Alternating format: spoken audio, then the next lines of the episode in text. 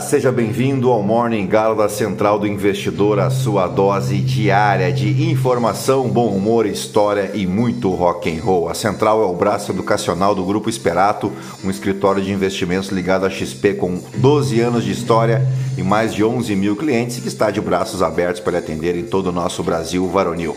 Acesse aí esperatoinvestimentos.com.br, venha conhecer o nosso trabalho. Eu sou o Felipe Teixeira e ao som de um clássico do Van Halen, nós vamos destacar o que de mais importante deve movimentar o mercado financeiro nesta quinta-feira, 16 de março. Faltam 290 dias para acabar o ano e 21 dias para o feriado de Páscoa.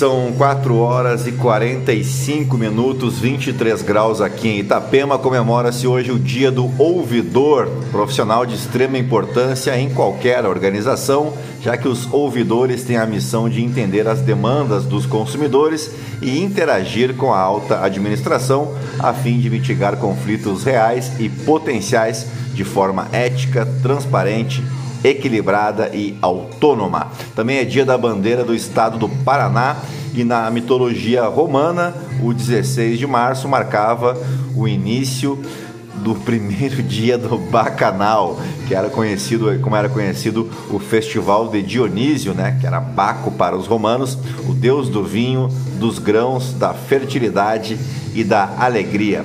Os bacanais, do latim bacanalia, eram na Roma antiga rituais religiosos em homenagem a Baco, deus do vinho, e havia uma um cerimonial sério uh, e contrito de início, seguido por uma comemoração pública e festiva.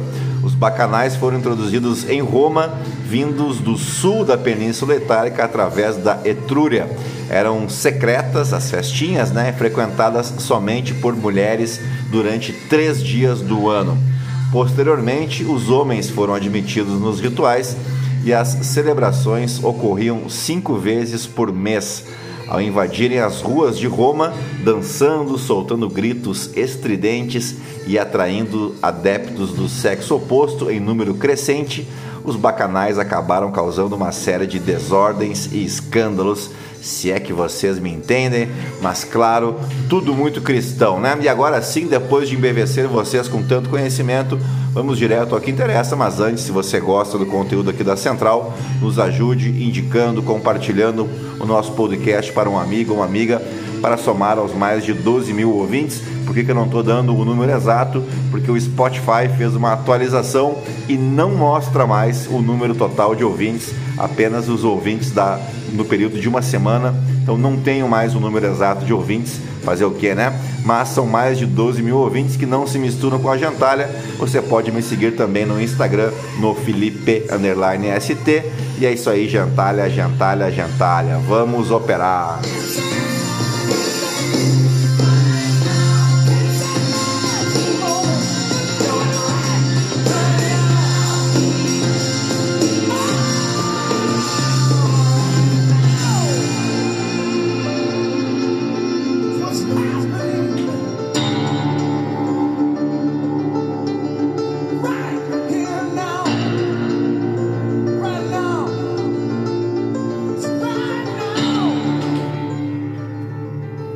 Bem, as ações asiáticas encerraram mais um dia de perdas generalizadas, enquanto os futuros em Wall Street avançam próximos da estabilidade, depois que o Credit Suisse afirmou que deve tomar dinheiro emprestado junto ao Banco Central da Suíça. São aproximadamente 54 bilhões de dólares.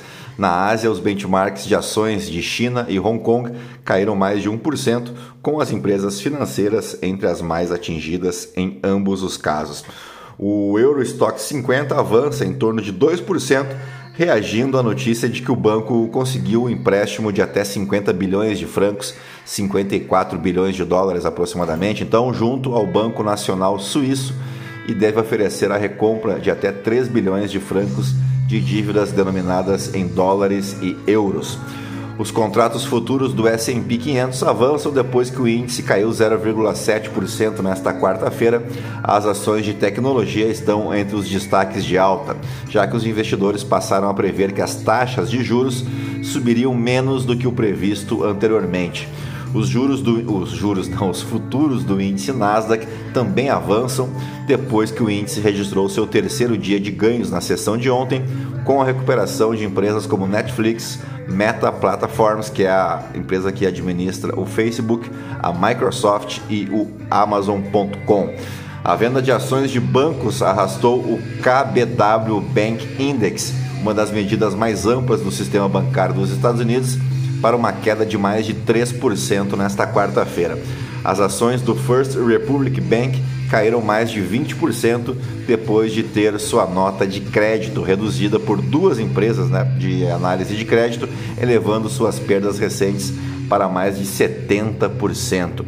Os investidores seguem divididos sobre a trajetória dos juros do Federal Reserve na próxima semana uh, e os preços de mercado agora sugerem que o Federal Reserve cortará as taxas em até 1% até o final do ano. Entre as commodities, o petróleo avança depois de registrar seu nível mais baixo em 15 meses. Cobre e alumínio também operam em alta e o ouro vai sendo negociado próximo de seu nível mais alto em seis semanas, com sinais de que os problemas no setor bancário podem levar o Federal Reserve a interromper os aumentos das taxas. Bem, por aqui o Ibovespa encerrou a quarta-feira em baixa de 0,25% aos 102.675 pontos, em seu menor nível de fechamento desde 1 de agosto do ano passado, emendando assim a quinta perda diária consecutiva. O giro foi de 52,5 bilhões de reais nesta quarta-feira de vencimento de opções sobre o índice. Na semana, o Ibovespa cai 0,91%, no mês cede 2,15% e no ano acumula perdas de 6,43%. Já o dólar encerrou a sessão em alta de 0,7% a R$ 5,29, o maior valor de fechamento desde 5 de janeiro. Na semana, a moeda norte-americana acumula alta de 1,65% ante o real, que sofre menos, contudo, e seus pares principais entre países emergentes. As perdas se dão em meio a uma onda de aversão ao risco mundo afora que levou investidores a buscar refúgio na moeda dos Estados Unidos. Não tá nada fácil, né, a vida do investidor. E dito isso, vamos para as principais manchetes dos portais de notícia no Brasil e no mundo, ao som de um clássico também, só que dos australianos do Silverchair.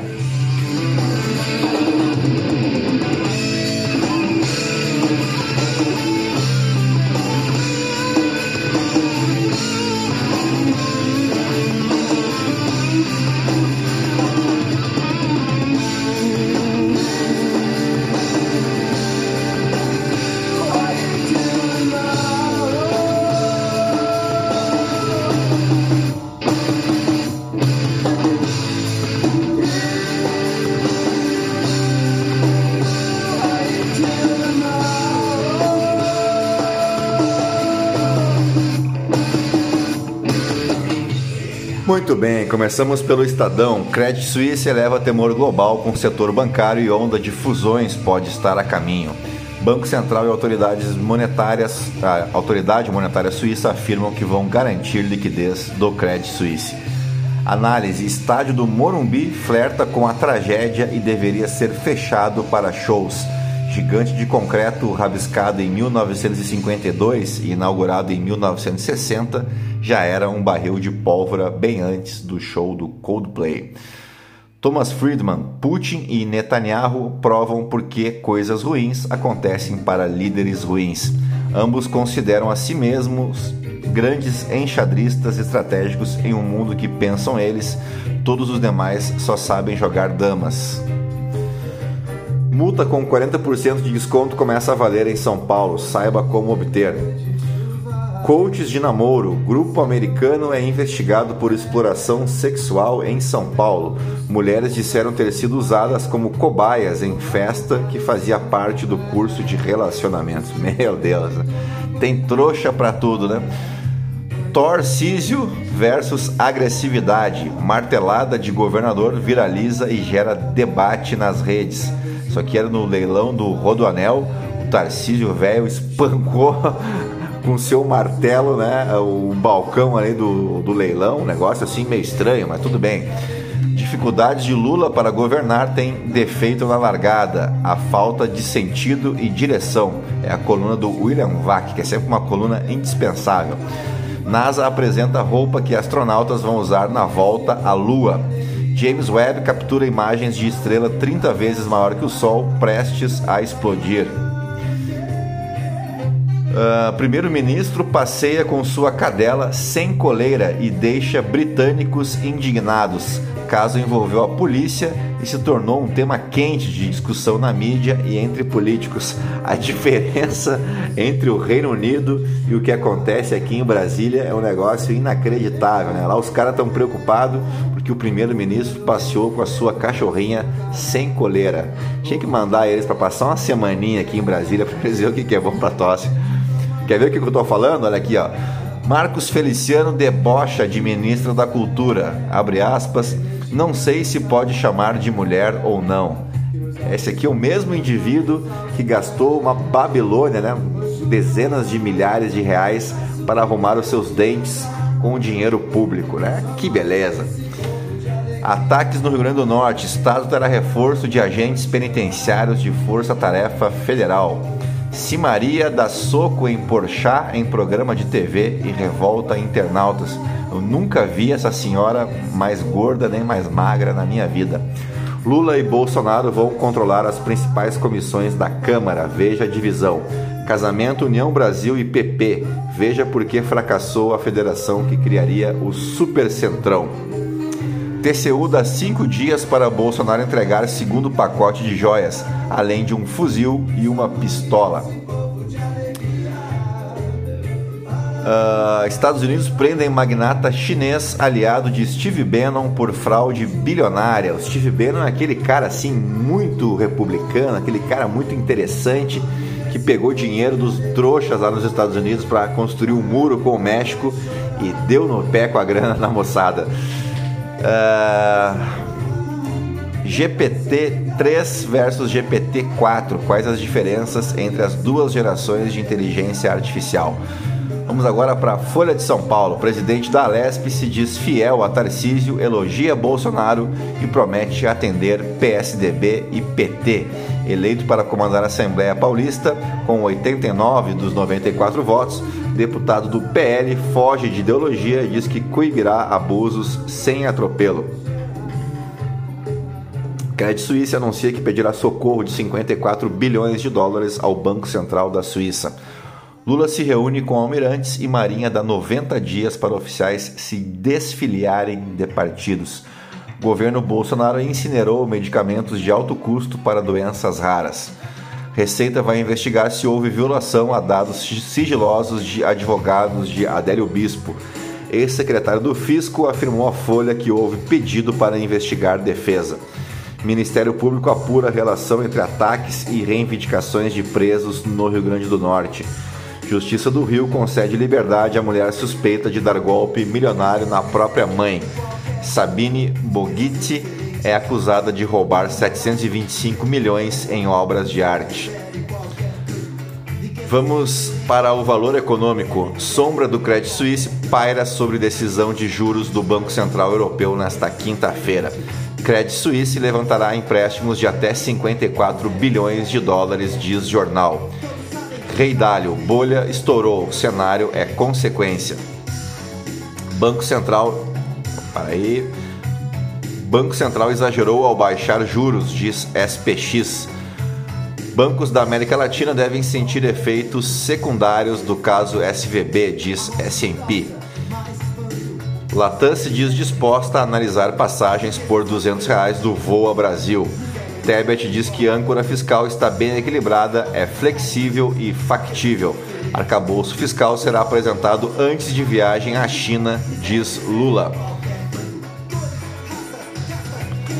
Vereadores iniciam cassação de prefeito de São Sebastião. Isso aqui eu imagino que seja em São Paulo.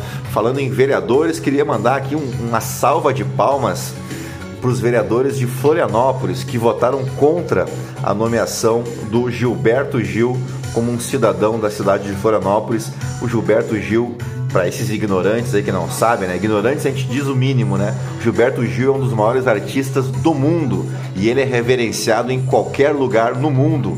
Quer dizer, qualquer lugar no mundo, menos Florianópolis, né? Uma vergonha. Que vergonha, hein? Que vergonha. Vamos adiante. Nubank demite e destaque é cláusula de não difamação. CVM deveria ouvir a Assembleia de Cotistas do Infinity. Vamos para o Globo. Lula intensifica acenos às Forças Armadas e planeja a ida a formaturas de militares, estratégia de Bolsonaro. O presidente avalia que, passado o período de desentendimentos com a caserna, é hora de reconstruir pontes. Oscar, gravidez, nova carreira. Mulheres acima de 40 anos esbanjam coragem, liberdade e sucesso. Nova regra fiscal não trará investimentos e despesas sociais como exceção ao controle de gastos. Haddad, Lula saberá detalhes da proposta da nova âncora fiscal na sexta-feira. Vamos de Poder 360. Flávio Dino autoriza a intervenção no sistema prisional do Rio Grande do Norte. TCU dá cinco dias para que Bolsonaro devolva joias e armas. Lula diz que decide sobre regra fiscal antes de ir à China. Lira não cede a Pacheco em MPs e Planalto já estuda aprovar PEC. O governo indica três nomes ao Conselho de Administração da Petrobras. Lewandowski reúne ministros do STF e autoridades ao lançar livro. Vamos para o portal Metrópolis. Armas de Bolsonaro estão sob guarda do Exército em Brasília. Moraes autoriza a volta imediata de Ibanez Rocha ao comando do DF. Uh, após apelo, Banco Central da Suíça diz que poderá socorrer o Credit Suisse. Oswaldo Eustáquio promete depoimento bombástico em CPI. Meu Deus, que medo, né? Lula discute proposta do arcabouço fiscal com Haddad nesta quinta-feira. Eduardo Bolsonaro quebra o silêncio sobre caso das joias do pai uh, Bolsonaro pretendo andar pelo Brasil e eleger mil prefeitos do PL. Vamos para o The New York Times. Credit Suisse agarra tábua de salvação para conter crise. É o mesmo destaque aqui uh, do The Washington Post, né? um empréstimo de 53,7 bilhões de reais do Credit Suisse junto ao Banco Central Suíço. Mercados asiáticos em baixa em meio a desconforto. No Financial Times, Credit Suisse tomará empréstimo de até 54 bilhões de dólares do Banco Central Suíço. Vamos para o aniversariante do dia, o 16 de março, marca o aniversário do, do, da atleta brasileira Fabiana Müller, campeã mundial pan-americana, recordista brasileira e sul-americana do salto com vara, duas vezes campeã mundial da prova. Nos fatos históricos, hoje é um dia muito especial, porque em um 16 de março de 1990, o recém-eleito presidente do Brasil, Fernando Collor de Mello, por meio de sua jovem ministra da Fazenda, Azélia Cardoso de Mello, que era sua prima, declarava o confisco de todas as cadernetas de poupança do país, com mais de 50 mil cruzeiros, encerrando o seu pronunciamento da seguinte maneira: abre aspas não temos alternativas. O Brasil não aceita mais derrotas. Agora é vencer ou vencer. Que Deus nos ajude. Perceba que Deus já fazia parte do governo brasileiro, né? Como aconteceu especialmente no governo passado. Coitado de Deus, né? Deve, ter lá, deve estar lá no céu dizendo: me inclua fora dessa. Com a resolução, os brasileiros só podiam sacar a quantia máxima de 50 mil cruzados novos, o que corresponde a aproximadamente 8 mil reais no dia de hoje, com o restante ficando sob custódia do Banco Central Brasileiro, rendendo correção monetária mais 6% ao ano e só poderiam ser retirados né, o restante dessa grana 18 meses depois, ou seja, um ano e meio depois. O nome como ficou conhecido o evento, Confisco da Poupança, se deu porque, assim como hoje, a poupança era o tipo de investimento mais popular no país. Mas, na verdade, o confisco foi muito mais abrangente incluindo os saldos em conta e até mesmo as aplicações igualmente populares na época, como o famoso overnight, né, que era uma espécie de CDB de um dia para o outro. Afinal de contas, estamos falando de um período terrível, onde era comum você terminar o mês com 60, 70, 80% de inflação. Mas é claro que essas aplicações, no caso do overnight, eh, eram investimentos destinados apenas para a classe média alta o pobre que sofria com a hiperinflação. Bem, desde a campanha eleitoral, justamente pela hiperinflação, se aguardava por medidas drásticas para conter né, a inflação galopante no país. Lembrando que vínhamos de sucessivos fracassos econômicos do governo Sarney e, de acordo com o livro Collor Presidente, 30 meses de turbulência, reformas, intrigas e corrupção do historiador Marco Antônio Villa, o confisco das aplicações financeiras foi desenhado originalmente pela equipe econômica de Ulisses Guimarães, ex-presidente da Câmara Constituinte em 1988 e também candidato à presidência em 89 e conforme a sua candidatura foi se mostrando tímida, com baixo potencial, essa teoria econômica passou a ser discutida e aceita pelos dois candidatos que acabariam no segundo turno, o Fernando Collor e o Lula. Acontece que o confisco foi introduzido pela equipe econômica chefiada por Zélia Cardoso nos 48 do segundo tempo, sendo que durante a campanha Collor constantemente acusava Lula de ter um plano para confiscar a poupança dos brasileiros, o que ele mesmo o faria logo no dia de sua posse. Lembrando vocês que essa expansão monetária que desencadeou a hiperinflação no Brasil se, se deu durante o chamado milagre econômico, né, nas décadas de 60 e 70, dos governos militares responsáveis pelo massivo investimento em infraestrutura custeado por volumosos empréstimos junto ao FMI, especialmente a partir do grande choque do petróleo em 1973, aumentando de forma exponencial a emissão de dívida pública levando o país a uma emissão desenfreada de dinheiro. As impressoras do Banco Central trabalhavam loucamente. Entre as décadas de 80 e 90, a base monetária de dinheiro em circulação e conta corrente aumentou 23 mil vezes, enquanto o PIB cresceu apenas 60% neste mesmo período. E aí, quando a gente vê o pessoal falando que a ditadura militar foi um mar de rosas, que foi tudo certo, que não houve corrupção, que era tudo às mil maravilhas, a gente só pode dar risada, né? Bom, tinha tudo para dar errado e deu. O problema é que o antídoto foi o pior possível. Tu quer ver só? Em meio a constantes altas de preços, a classe média e os ricos protegiam o dinheiro através das aplicações financeiras que, bem ou mal, protegem o capital da corrosão causada pela inflação, deixando a conta dessa tragédia social para os mais pobres e tem sido assim desde que o mundo é mundo. Inclusive a história do brasileiro deixar tudo pra, sempre para a última hora, né, pode ter nascido durante esse período. Afinal, com uma inflação de 2 mil por cento ao ano, era impossível você planejar qualquer coisa, né? Ficava muito complicado. É, qualquer tipo de gasto era difícil de planejar, seja a troca de um automóvel ou até uma viagem em férias com a família. Mas de volta ao confisco, na semana da posse de Collor, foi decretado um feriado bancário de três dias antecedendo o dia da posse. Então acontece que a história do confisco acabou vazando na imprensa, como sempre, né? O que levou a uma corrida desenfreada para os bancos. País pegou fogo e as pessoas faziam filas de dobrar quarteirão para sacar tudo o que podiam. Imagina se tivéssemos WhatsApp, Facebook e Instagram na época, né? Bom, o anúncio oficial veio então em um 16 de março, o dia seguinte à posse de Collor pela ministra Zélia, e além do confisco de aplicações financeiras e do saldo em conta corrente, o plano Collor, uh, que também era, na verdade, era o Plano Brasil Novo, né? Ficou conhecido como Plano Collor, determinou ainda a troca da moeda de cruzado novo para o cruzeiro, a criação de um imposto sobre operações financeiras, o congelamento de preços e salários por 45 dias, o aumento das tarifas de serviço público como gás, luz e telefone e a extinção de 24 empresas estatais e a demissão de 81 mil funcionários públicos. tudo aquilo que o falastrão Paulo Guedes prometeu e não cumpriu, não é verdade? Além, é claro, do bloqueio da caderneta de poupança e das aplicações financeiras. Estima-se que o governo tenha confiscado algo em torno de 100 bilhões de dólares, algo como 30% do PIB brasileiro. Bem, a medida até que funcionou, mas só por um mês. Em abril, a inflação brasileira encerrou o mês em 3% e o brasileiro pensou, agora vai, né?